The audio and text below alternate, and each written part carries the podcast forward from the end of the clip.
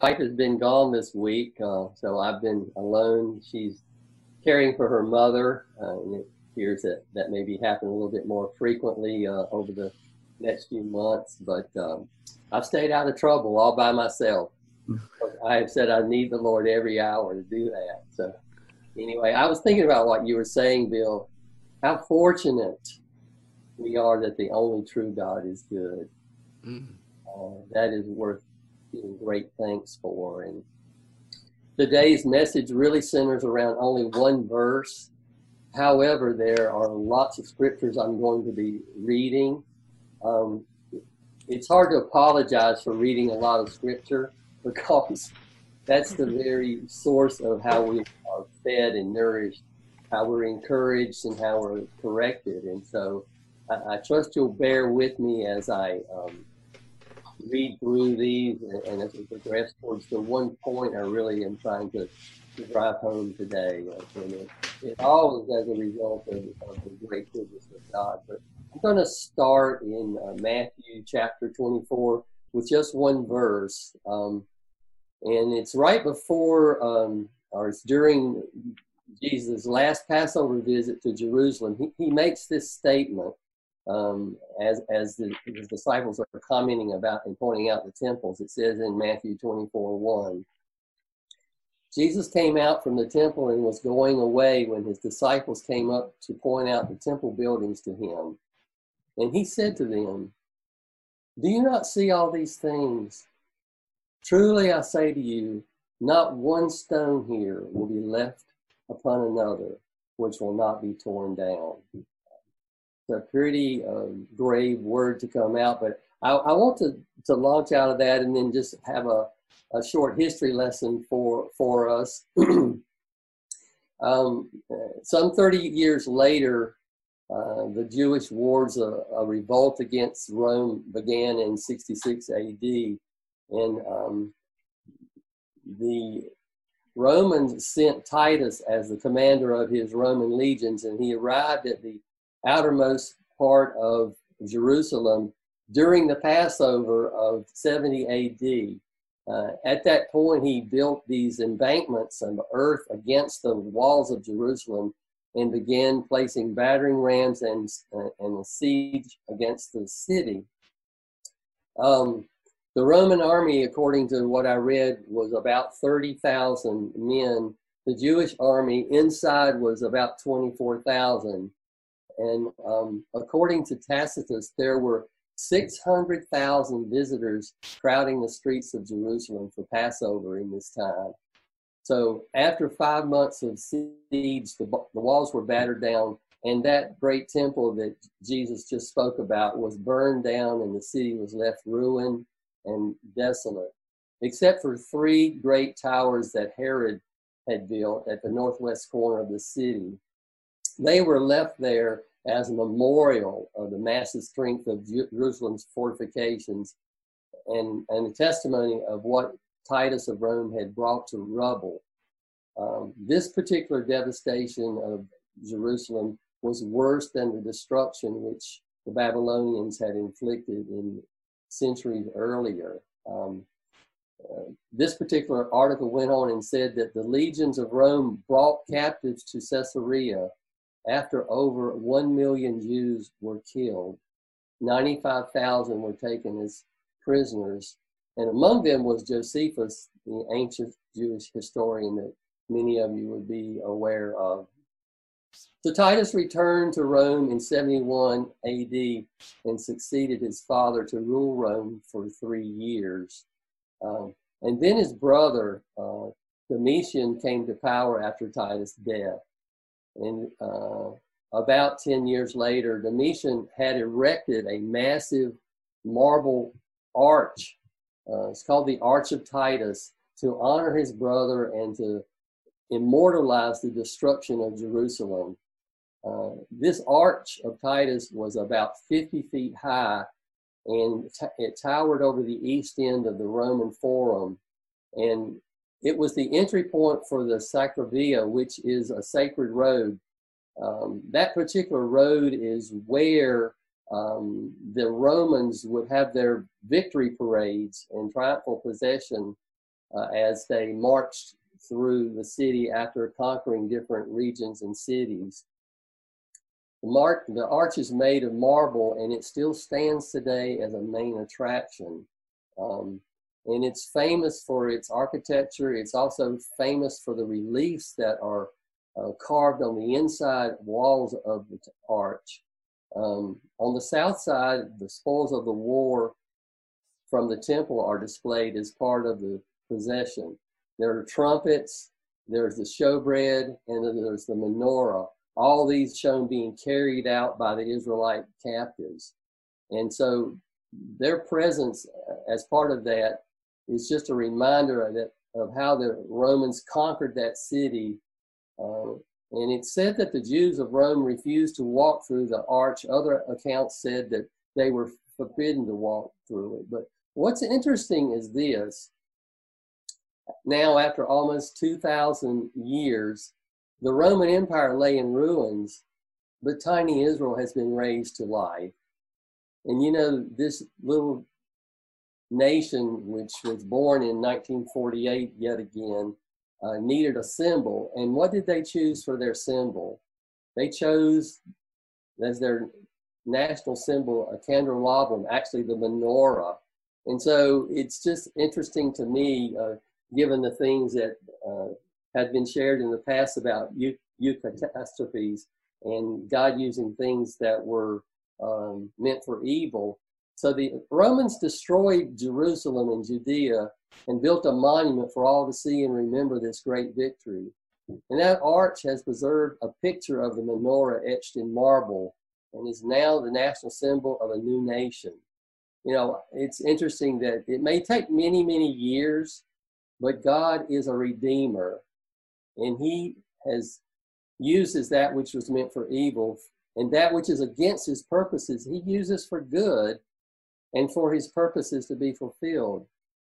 Uh, you know, redemption and all that goes along with it is one of those aspects of who he is because he's good and what his earthly activity is largely concerned with. So I want to talk about that a little bit this morning, this whole concept of redemption and just how it's woven in the, in, the scriptures and how we need to really maybe see the heart behind it. Um, you know, the word itself means to compensate for faults or bad aspects of something, or some person, or people, or a nation, or a circumstance, or an event. It's to gain or regain possession of something in exchange for payment. Um, you know, you can expect that God's activity of redemption would be one of the overarching themes of the Bible. There are over a hundred references to this word just in the Old Testament what's amazing to me is that almost half of them are found in just two books, in Psalms and in Isaiah. Uh, it's interesting as you read through the Psalms that the the large majority of the of the use of the word in the Psalms has to do with man asking God to redeem his soul because we need him every hour. I, will just give two examples. You know, Psalm 34 22 says this The Lord redeems the soul of his servants, and none of those who take refuge in him will be condemned. Psalm 44 26 Rise up and be our help. And if you remember Psalm 107, which we had a few weeks back, Lord, help. Rise up and be our help and redeem us for the sake of your loving kindness. Now, in contrast to that, the book of Isaiah, most of the scriptures there talk about God being the Redeemer. Uh, I'll just give two examples there as well. In Isaiah 44 24, Thus says the Lord, your Redeemer, and the one who formed you from the womb. I, the Lord, am the maker of all things, stretching out the heavens by myself and spreading out the earth all alone. Isaiah 54 8 says this In an outburst of anger, I hid my face from you for a moment. But with everlasting loving kindness, I will have compassion on you, says the Lord, your Redeemer. you know, it's easy for us to see who read the Bible many times that it's the main storyline is this, is this redemption of man. And I just want to kind of briefly outline that before sharing a couple of other scriptures.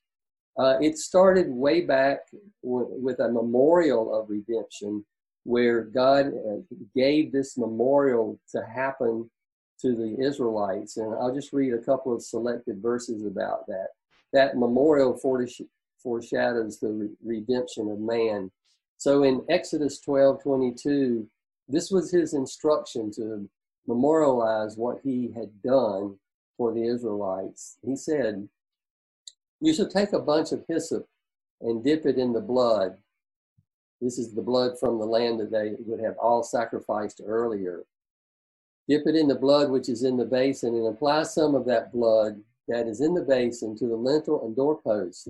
And none of you shall go outside the door of this house until morning. That blood shall be a sign for you on the houses where you live. And when I see the blood, I will pass over you, and no plague will befall you to destroy you when I strike the land of Egypt. He, continues, For the Lord will pass through to strike the Egyptians, and when he sees the blood on the lintel and the two doorposts, he will pass over the door and will not allow the destroyer to come into your houses to strike you. And you shall observe this event as an ordinance for you and your children forever. And so, from this commandment, the Jews celebrate the Passover. That's where Jesus was, we just read there in Matthew 24. The Jews celebrate the Passover, and the Christians, in obedience to Jesus' example and commandment, celebrate the Lord's Supper or communion as one of the ordinances of the church.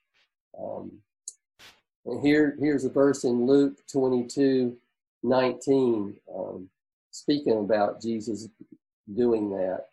And when he had taken some bread and given thanks, he broke it and gave it to them, saying, This is my body, which is given for you. Do this in remembrance of me. And in the same way, he took the cup after they had eaten, saying, This is the cup, this cup which is poured out for you is the new covenant in my blood. So you see, the Israelites sacrificed a lamb and placed its blood over the doorpost of their house. This was a foreshadowing of the supreme sacrifice of Jesus, the perfect Lamb of God, to whom we by faith place ourselves under that sacrifice to be passed over in the judgment of God, to whom all will eventually give an account. Uh, Hebrews says it this way how much more will the blood of Christ, who through the eternal Spirit offered himself without blemish to God, cleanse your conscience from dead works to serve the living God? For this reason, he is the mediator of a new covenant, so that, since a death has been taken for redemption of the transgressions that were committed under the first covenant, those who have been called may receive the promise of eternal inheritance. For where a covenant is, there must of necessity be the death of the one who made it. Ephesians 1 7 says this In him we have redemption through his blood, the forgiveness of our trespasses, according to the riches of his grace, which he lavished upon us. You know, that the story of redemption is so familiar that sometimes it's just easy to forget how glorious a story it really is. It's times like we're living now, we need to remember God's heart is first towards redemption through grace. He disciplines those he loves to draw them closer and make more effectual communion with himself. Failure to respond will ultimately bring punishment and finally judgment. As one commentator put it, the effects of sin and evil will either be converted, in other words, paid for and made righteous, or destroyed, depending on how someone responds. To me, it seems this is an important thing for us to remember when we're trying to understand the ways of God. Whether it's on a grand scale globally, like we're experiencing now, or whether it's with a group or a nation, or even with you or me as individuals. He alone discerns the heart, whether it's a corporate or individual, and his actions in calling for repentance and discipline are for the purposes of restoration. But likewise, his actions of judgment are always perfect in timing and degree and always just. Um, with that said, I want to give a few examples of his redeeming activity in the scriptures and, and, and help us to just remember he's in that business today as well. If we go back um, to when man rebelled, relations with God were broken. And at some point, the scripture records this in Genesis 6 5. Then the Lord saw that the wickedness of man was great on the earth, and that every intent of the thoughts of his heart was only evil continually. The Lord was sorry that he had made man on the earth, and he was grieved in his heart. The Lord said, I will blot out man whom I have created from the face of the land. From man to animals, to creeping things, and to birds of the sky, for I am sorry that I have made them. But, but, but Noah found favor in the eyes of the Lord. Noah responded to God's word. For a, over a hundred years, he remained faithful to the Lord's command. After the flood, the scriptures recorded this in Genesis 8:20. Noah built an altar to the Lord and took every clean animal and uh, every clean bird and offered burnt offerings on the altar. The Lord smelled the smoothing aroma, and the Lord said to himself, I will never again curse the ground on account of man, for the intent of man's heart is evil from his youth. I will never again destroy every living thing as I have done. Genesis 9 then goes on and says this Now behold, I myself do establish my covenant with you and with your descendants after you, and with every living creature that is with you the birds, the cattle, and every beast of the earth with you, of all that comes out of the ark, even every beast of the earth. I will establish my covenant with you, and all flesh shall never again be cut off by the water of the flood. Neither shall there again be a flood to destroy the earth. God said, This is the sign of the covenant which I am making between me and you and every living creature that is with you for all successive generations. I will set my bow in the cloud, and it shall be for you a sign of the covenant between me and the earth. You know, God was sorry and grieved in his heart concerning man and the earth, but he preserved a remnant. Even today, both man and the earth look forward with hope to God's continued promise well, the scriptures record this in Romans 8:19. For the anxious, anxious longing of creation waits eagerly for the revealing of the sons of God.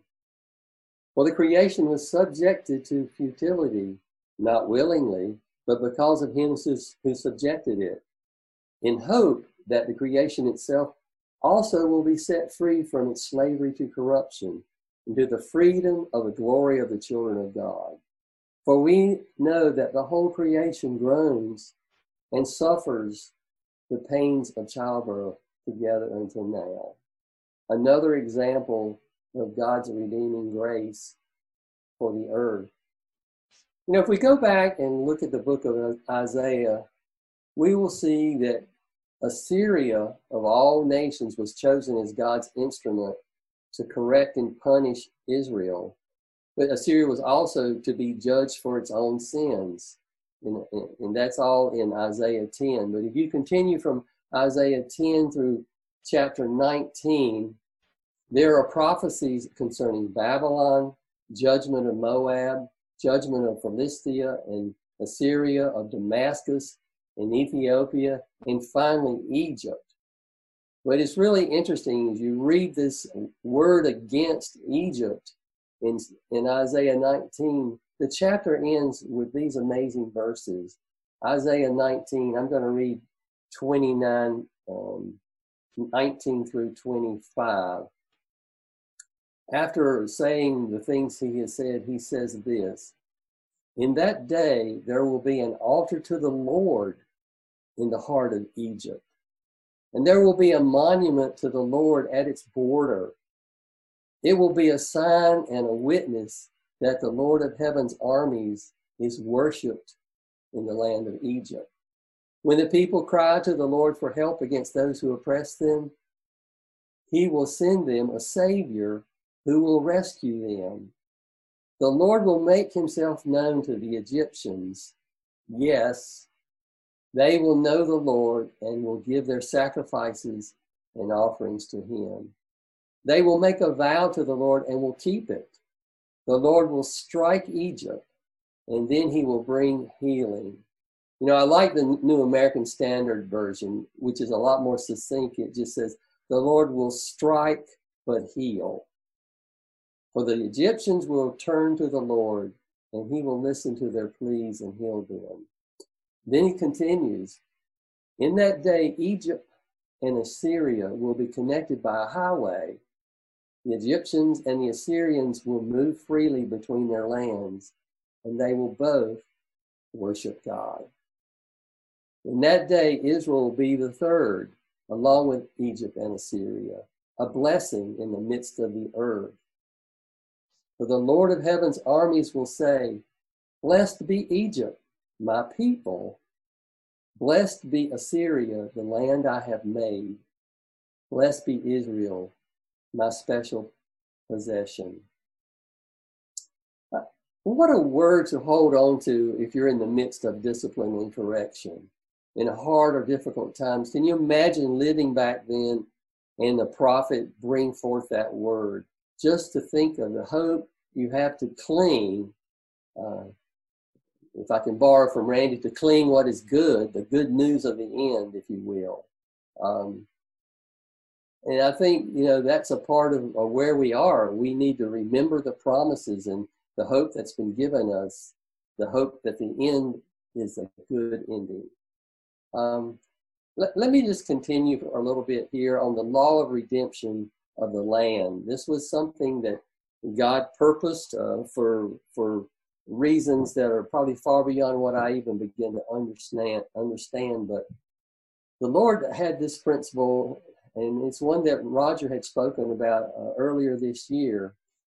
The Promised Land was part of His the covenant that God gave to Abraham and the Israelites, and he therefore wanted them to have possession within their tribes and their families. It was the principle of allow there was a principle of allowing the land to rest. There was the principle of Jubilee where the land would be returned to the owners, back to the families and tribes if there had been misfortune or reasons that they had had to give it up financially for some reason. But in Leviticus 25, 23, it says this it says, The land, moreover, shall not be sold permanently, for the land is mine. That's God speaking of his ownership of it. For you are but aliens and sojourners with me. God is saying, For you, you Israelites, are but aliens and sojourners with me. Talk about the immanence of God, the presence of God. He was there with them. So it continues, thus for every piece of property, you are to provide for the redemption of the land. You know, that, that law of redemption, along with the preservation of the family name and the title to the land, were instrumental in bringing Ruth the Moabite, a foreigner, into the lineage of King David and ultimately Jesus. Um, it says this in Ruth chapter 4, verse 5. Boaz, Boaz speaking to Ruth. On the day you buy the field from the hand of Naomi, speaking to a nearer relative, you must also acquire Ruth the Moabitess, the widow of the deceased, in order to raise up the name of the deceased on his inheritance. The closest relative told, told Noah, told Boaz this, I cannot redeem it for myself because I would jeopardize my own inheritance. Redeem it for yourself. You may have the right of my redemption, for I cannot redeem it. You know, Ruth became the great great grandmother to King David of Israel. And the whole story concerning Ruth very much displays God's heart. I just I just really would encourage you to reread it. It's only four chapters with a view towards the whole concept of God's heart of restoration that was built into this whole culture. You know, it seemed like for one man the cost to redeem the land and and the person of Ruth was too great. But Boaz purchased the land and the alien to redeem it. You know, and the scriptures remind us that we too were bought with a price. A great price, not of gold or silver, but the unblemished, perfect blood of Christ. God, Jesus put on the line his own inheritance to give the inheritance that his father wanted, those that his father desired to have restored to himself. You know, the main point of today's message does center around God's heart with respect to gaining those that are his own. You know, all these things that I've spoken so far are really to get us to this one verse in Matthew chapter 23, 37. It's the verse right before the one that I read at the beginning. So let's let's go back to where the disciples were talking about this beautiful temple. And Jesus responded it would be torn down. Uh, in the chapter before that, Jesus gives the eight great woes to the Pharisees and the religious leaders of the nation. I mean, he blasts them uh, unmercifully, mercilessly. He tucked between the woes and Jesus pronouncing the destruction of the temple this particular verse, which was a lament. Matthew 29 37. Jerusalem, Jerusalem, who kills the prophets and stones those who are sent to her. How often I wanted to gather your children together, the way a hen gathers her chicks under her wings, and you were unwilling. Behold, your house is being left to you desolate. For I say to you, from now on you will not see me until you say, Blessed is he who comes in the name of the Lord. Did you did you get it? Did you see it? Can you feel his heart tucked in between all that hard things that he said? Listen to it one more time.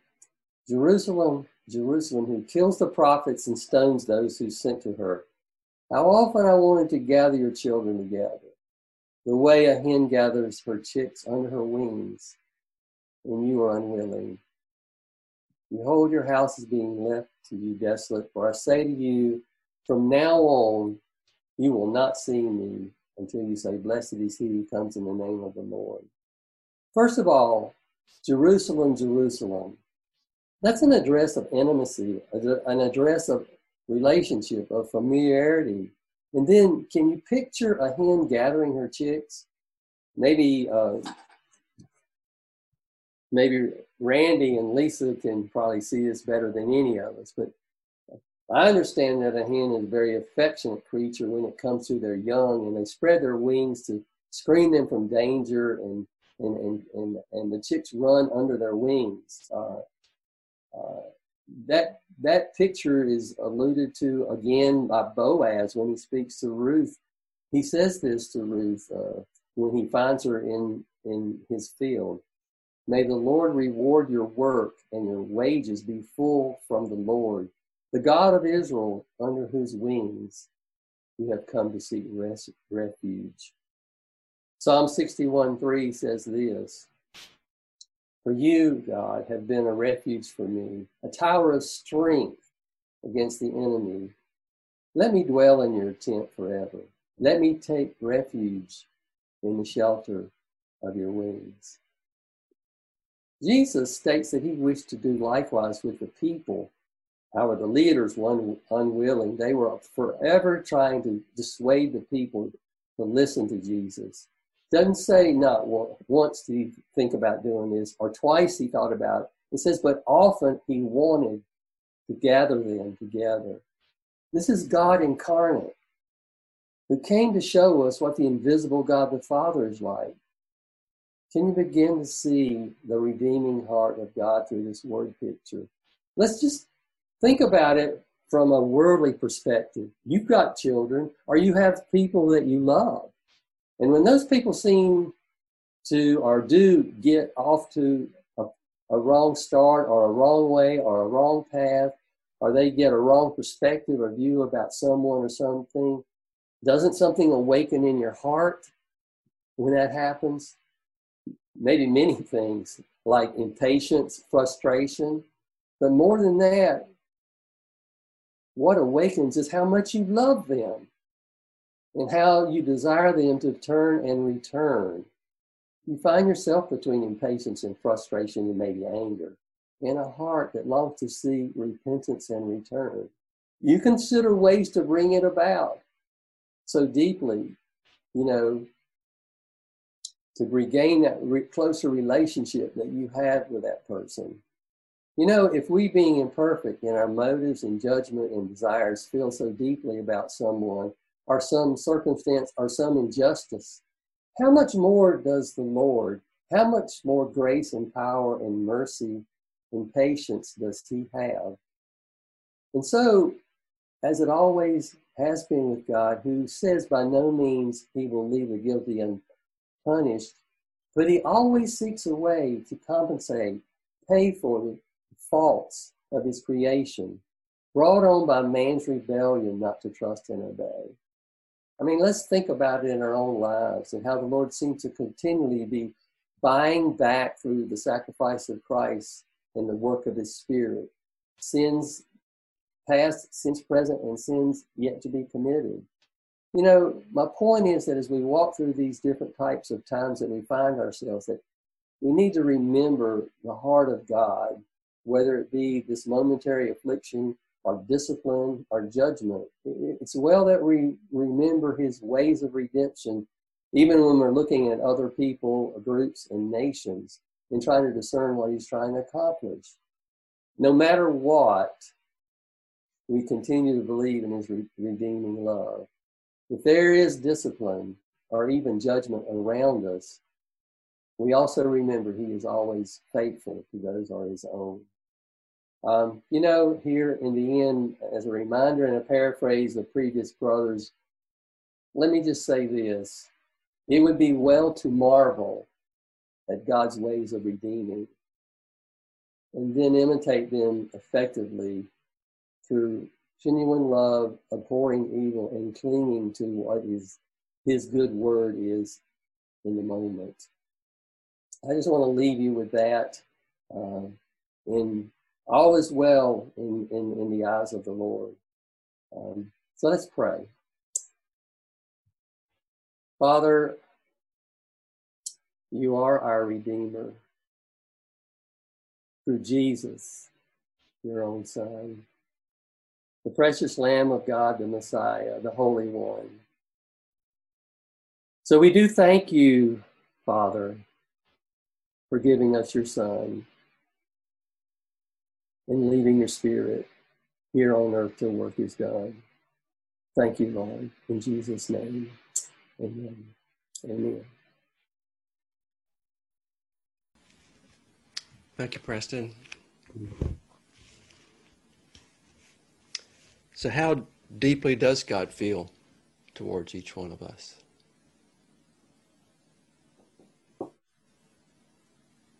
It's a good thought actually it's a it's a it's a it's a terrifying thought if you don't have the answer. if you do have the answer and you see it replayed through scripture and you see it announced and preached and proclaimed and you see it confirmed then it's such a uh, a powerful life-giving support through every every issue of life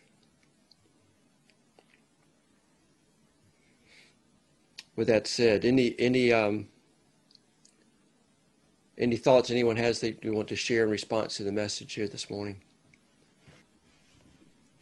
I do have a thought with the way that um, Preston um, brought the whole picture together because God's heart hasn't been just for redemption in the past year or two. It is that is his heart. He has a heart of redemption. So much that he would make a way for us and offer the ultimate sacrifice. And um, I thought of that scripture that it's his kindness that leads us to repentance. Uh, we just, I mean, you, you, you can't open the Bible and look at it and really read it and not see his kindness, his goodness, his plan, his heart that really is that that heart of redemption.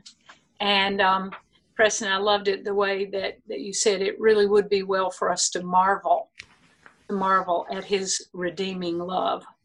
Um, it's so far beyond any kind of love that I, I can understand or comprehend or have in, in my heart apart from him, but to marvel at his redeeming love. And I really liked too the way that you tied in other messages that we've heard over the past number of weeks and brought that together because it's a, it's a tapestry he's weaving for us and a picture he really wants us at Gateway Christian Fellowship to see. So thank you.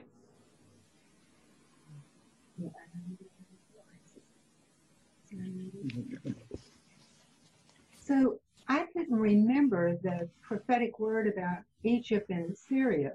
I've got to go back and look at that. That startled me a little bit. Pretty amazing. Yeah, it's pretty amazing.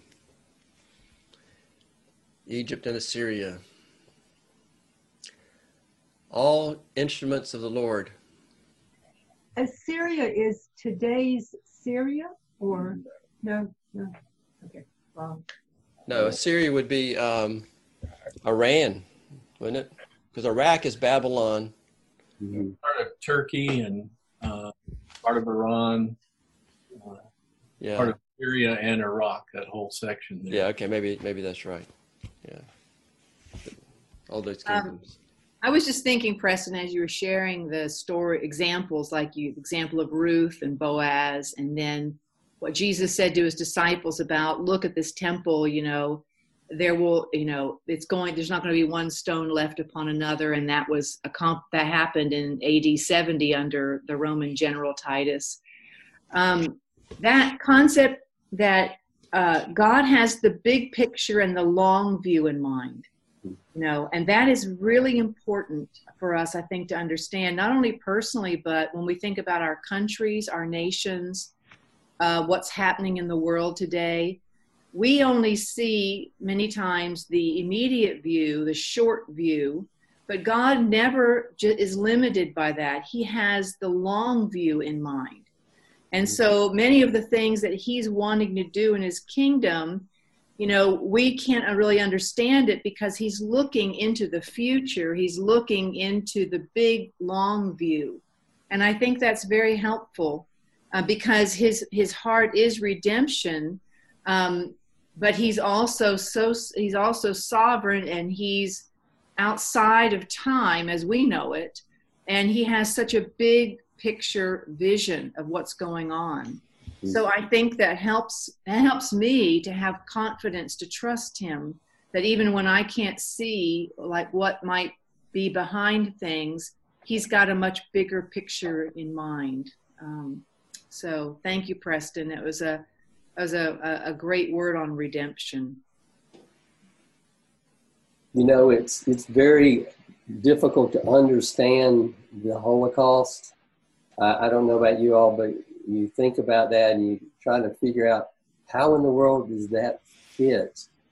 Um, I, I heard a one and one one guy say this, and I haven't processed it completely yet, but it took six million Jews to die before the world could bring themselves to have enough of a conscience to see that nation reborn. Um, that not that God wanted that to happen, but He used that to bring the world to a place where they realize we need to give these people a place to live. Um, I don't know whether that's a very accurate perception of it or not, but it's one of those things that you think about why why would God allow that? But God has purposes that we don't understand, and, and I'm not saying that's the reason there, but just to, to reiterate what you're saying, Camille, he, he has a plan that we don't understand his ways, and that's one of them I don't understand. I remember growing up, um, I would have different um, experiences with God and reading the Bible, and then I met Julie, and everything changed. But I remember um, trying to understand more about faith because I guess at one season I was thinking faith, you know, if, if you have faith, then you're going to pray for the sick and they're going to recover. Or if you have faith, you know, the mountains can be cast into the sea. It's just straight what Scripture says. But but then, I guess it, it sort of begins to realize that well, faith means not only those things, but faith means continuing to live for God and in the way God prescribes, even though the environment you're in is not easy when you go through suffering. And then that led to a whole study of what suffering is like and, and the causes of it. And, um, and so now, I mean, you know, I'm, I'm rejoicing in my faith because faith lets me be, as Camille said, look to the long view of what God's going to do and, and, and the restoration that He's planned, even for these things that have been traditionally in, enemies, like Assyria and Egypt uh, in the Bible story.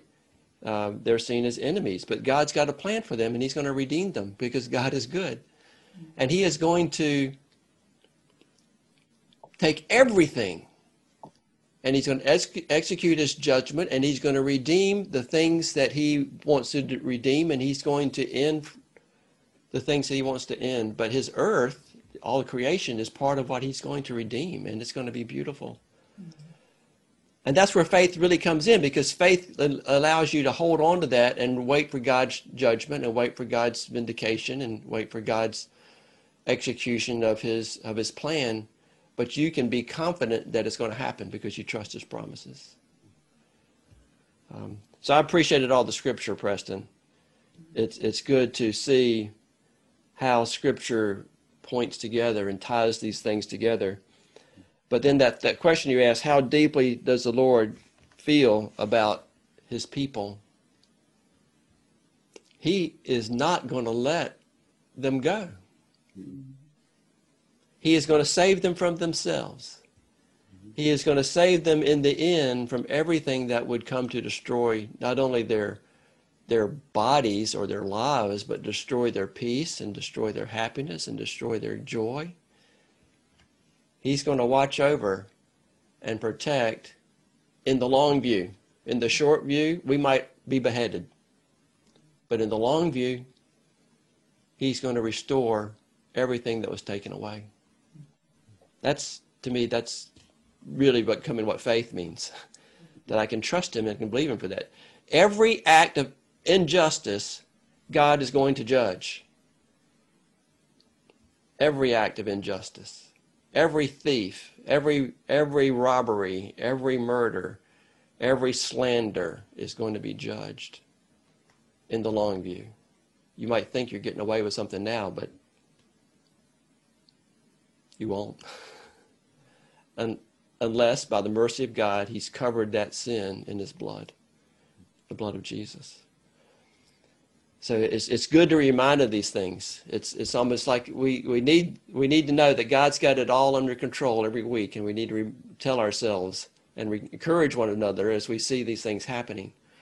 And we need to pray that, that justice not come at, just at the end, but we live lives of justice. And that we live, peace doesn't come just at the end. We live lives of peace and generosity and, and these kindness, these, these things flow out of who we are, and they flow today and forever. So I'm still considering a lot. Um, Anyone else would like to share something?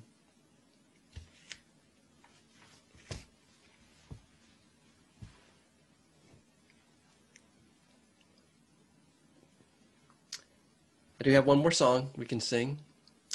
Let's do that, and then uh, Mary will go to you, okay?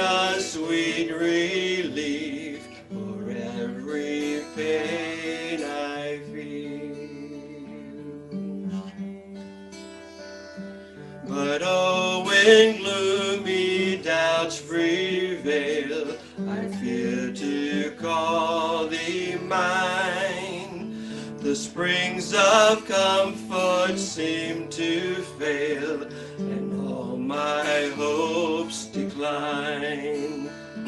Yet, gracious God, where shall I flee? Thou art my only trust. And still my soul would cleave to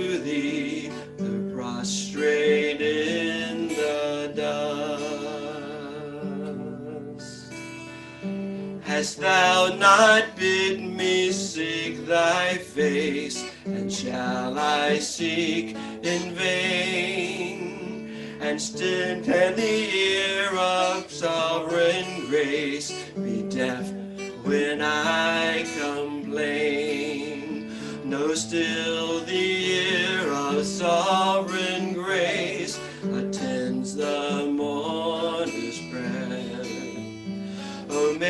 I ever find access to breathe my sorrows there.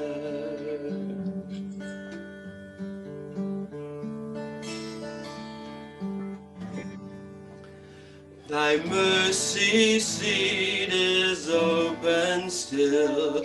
Here let my soul retreat. With humble thy will and wait beneath thy feet. Thy mercy seat is open still. Here let my soul retreat. With humble hope attend thy will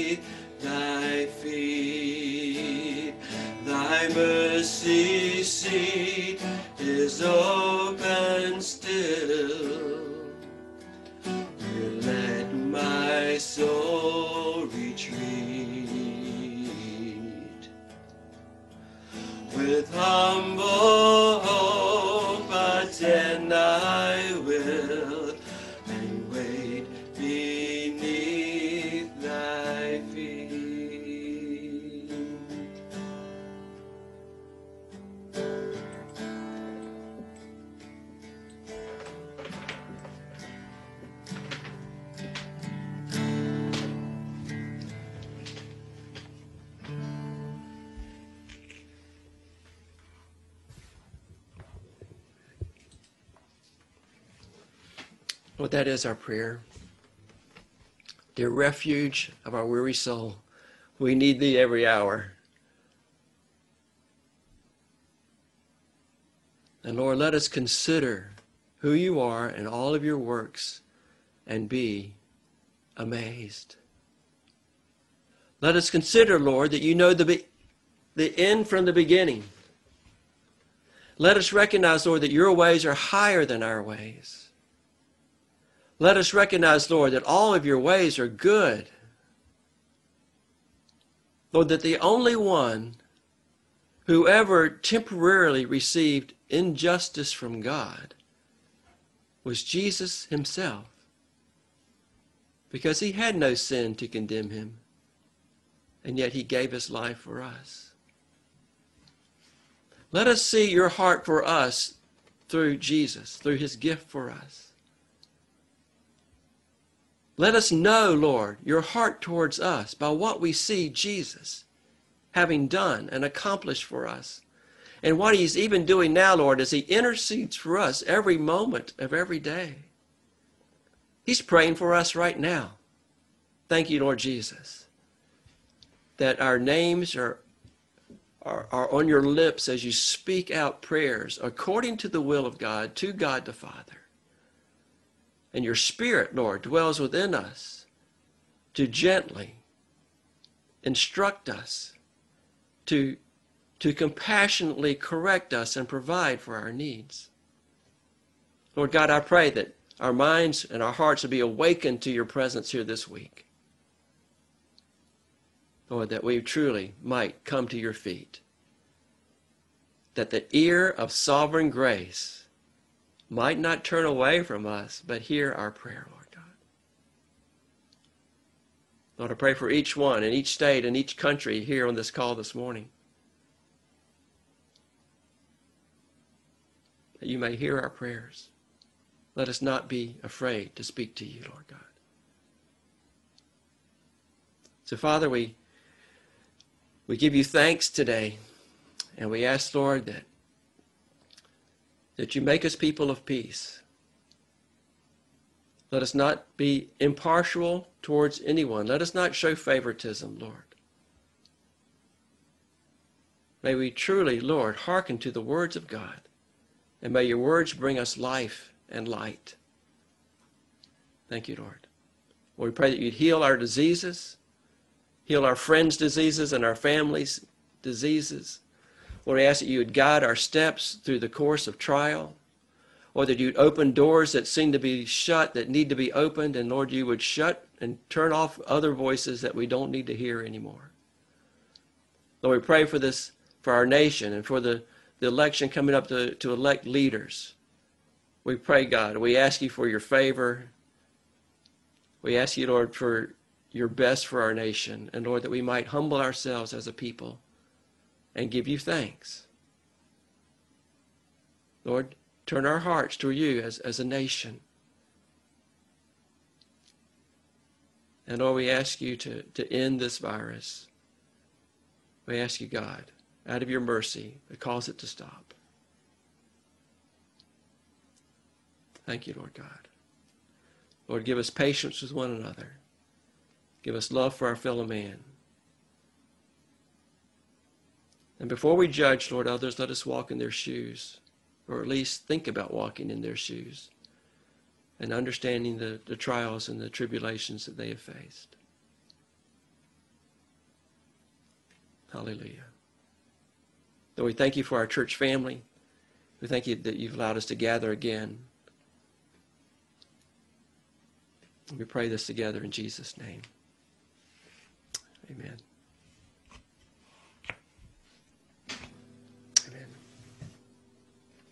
Amen. We want to welcome Galina in from Russia. Galina has joined us, and Jinjin has joined us.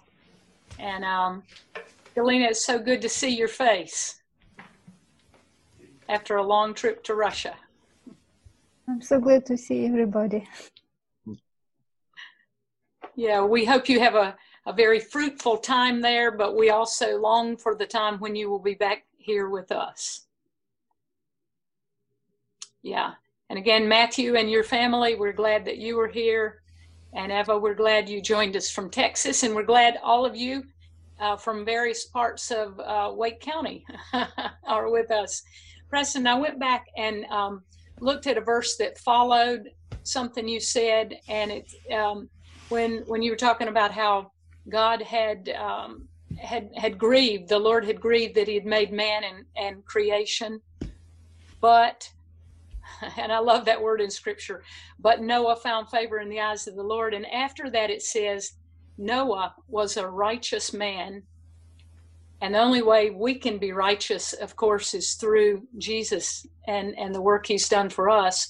But Noah was a righteous man, blameless among the people of his time, and he walked with God. And that's that's my prayer for um, Gateway Christian Fellowship for, for my own life is that that I would be faithful in walking with God. Sometimes I walk ahead of Him, and and I think sometimes I drag behind, but I want to walk with Him. I do. That's my heart. I, I want that.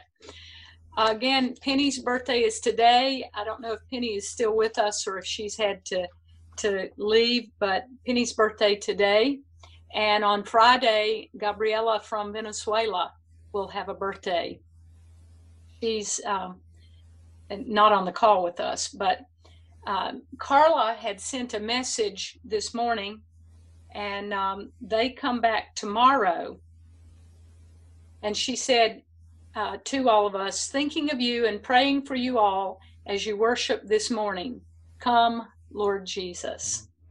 So let's remember Carla and her family on the final day that they'll have together before um, most of the family will be flying back home to Raleigh. I want to give you an update personally on the um, porch, screened in porch that's going to be built at my house. The permits passed carry with no revisions needing to be made, which is an amazing kind of thing.